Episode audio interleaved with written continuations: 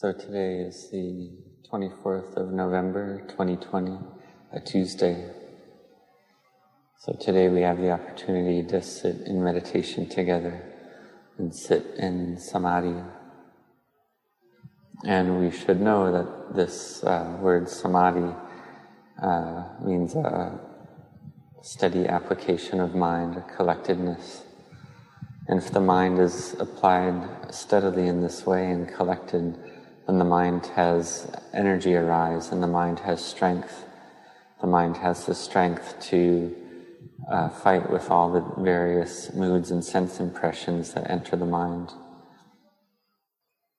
And these sense impressions, these aramanas, enter through all the senses of the, the eye, the ear, the nose, the tongue, uh, the body, and the mind. And if the mind is not collected and peaceful, then the mind simply chases after all these sense impressions all the time. And the mind uh, clings, and this gives rise to stress and suffering, to dukkha. And we don't, we don't need dukkha, we don't need suffering, but what we do need is to overcome suffering. And the suffering we have because of being lost in delusion. So we practice uh, concentration, we see the breath come in and out. And on the in breath, we can recite boot, and on the out breath, do, boot, to. We have mindfulness with this in and out breath, and we recite the meditation word Buddho. And this is something that's very important for our minds to, to meet with this peacefulness. So we can chant uh, out loud, uh, can chant loudly if we're alone or have a good uh, situation to do that, or we can chant silently in our own hearts as well. And we can recite Buddho very quickly. Uh, we can recite it so quickly that we're not able to think about anything else. Just practice to have the mind be with a single object of Buddho. And one can repeat it very fast, Buddho, Buddho, Buddho, Buddho, so that the mind uh, doesn't get lost in other thoughts. And there's no need to doubt about this method of practice, whether one is walking around, lying down, standing or sitting, or doing various activities, one can simply keep reciting Buddho, not accept any other uh, thoughts or not get lost in any other thoughts. And when the mind becomes peaceful, this is something that one knows for oneself.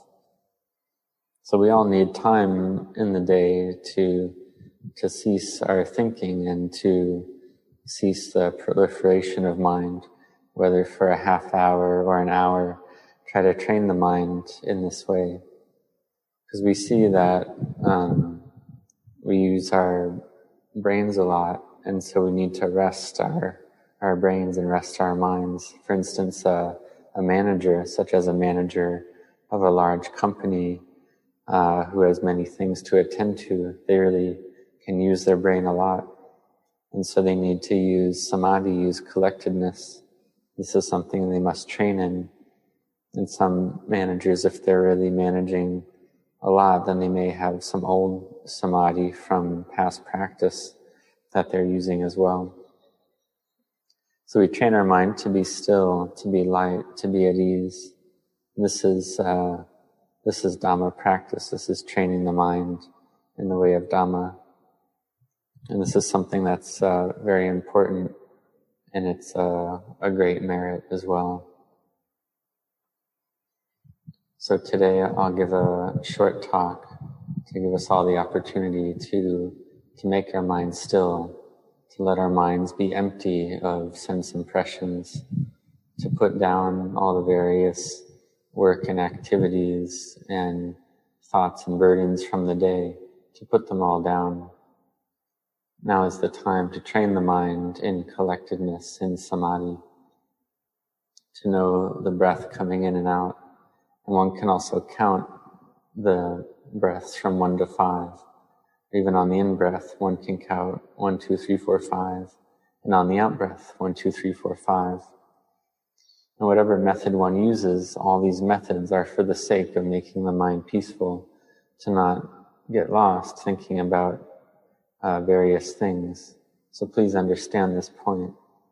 And if one uh, is not peaceful, then one doesn't does not uh, know and not see clearly. So we all have faith, have this uh, belief in the teachings of the Buddha.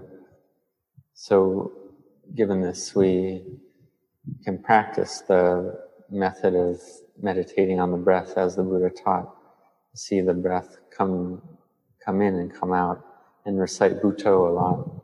And this is capable of making the mind peaceful. So there's no need to doubt. Just do this a lot.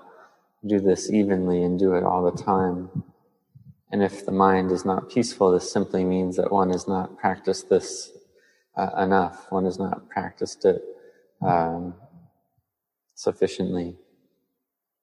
And if one does practice um, enough, then one's able to overcome doubts and gives the mind strength to fight with doubt and not get lost in the past or thoughts of the future or various thoughts about various things, but to keep the mind uh, centered in the present moment.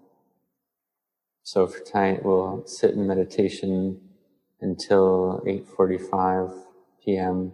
and then we'll do the closing homage chant. So may you all be determined in your Dhamma practice.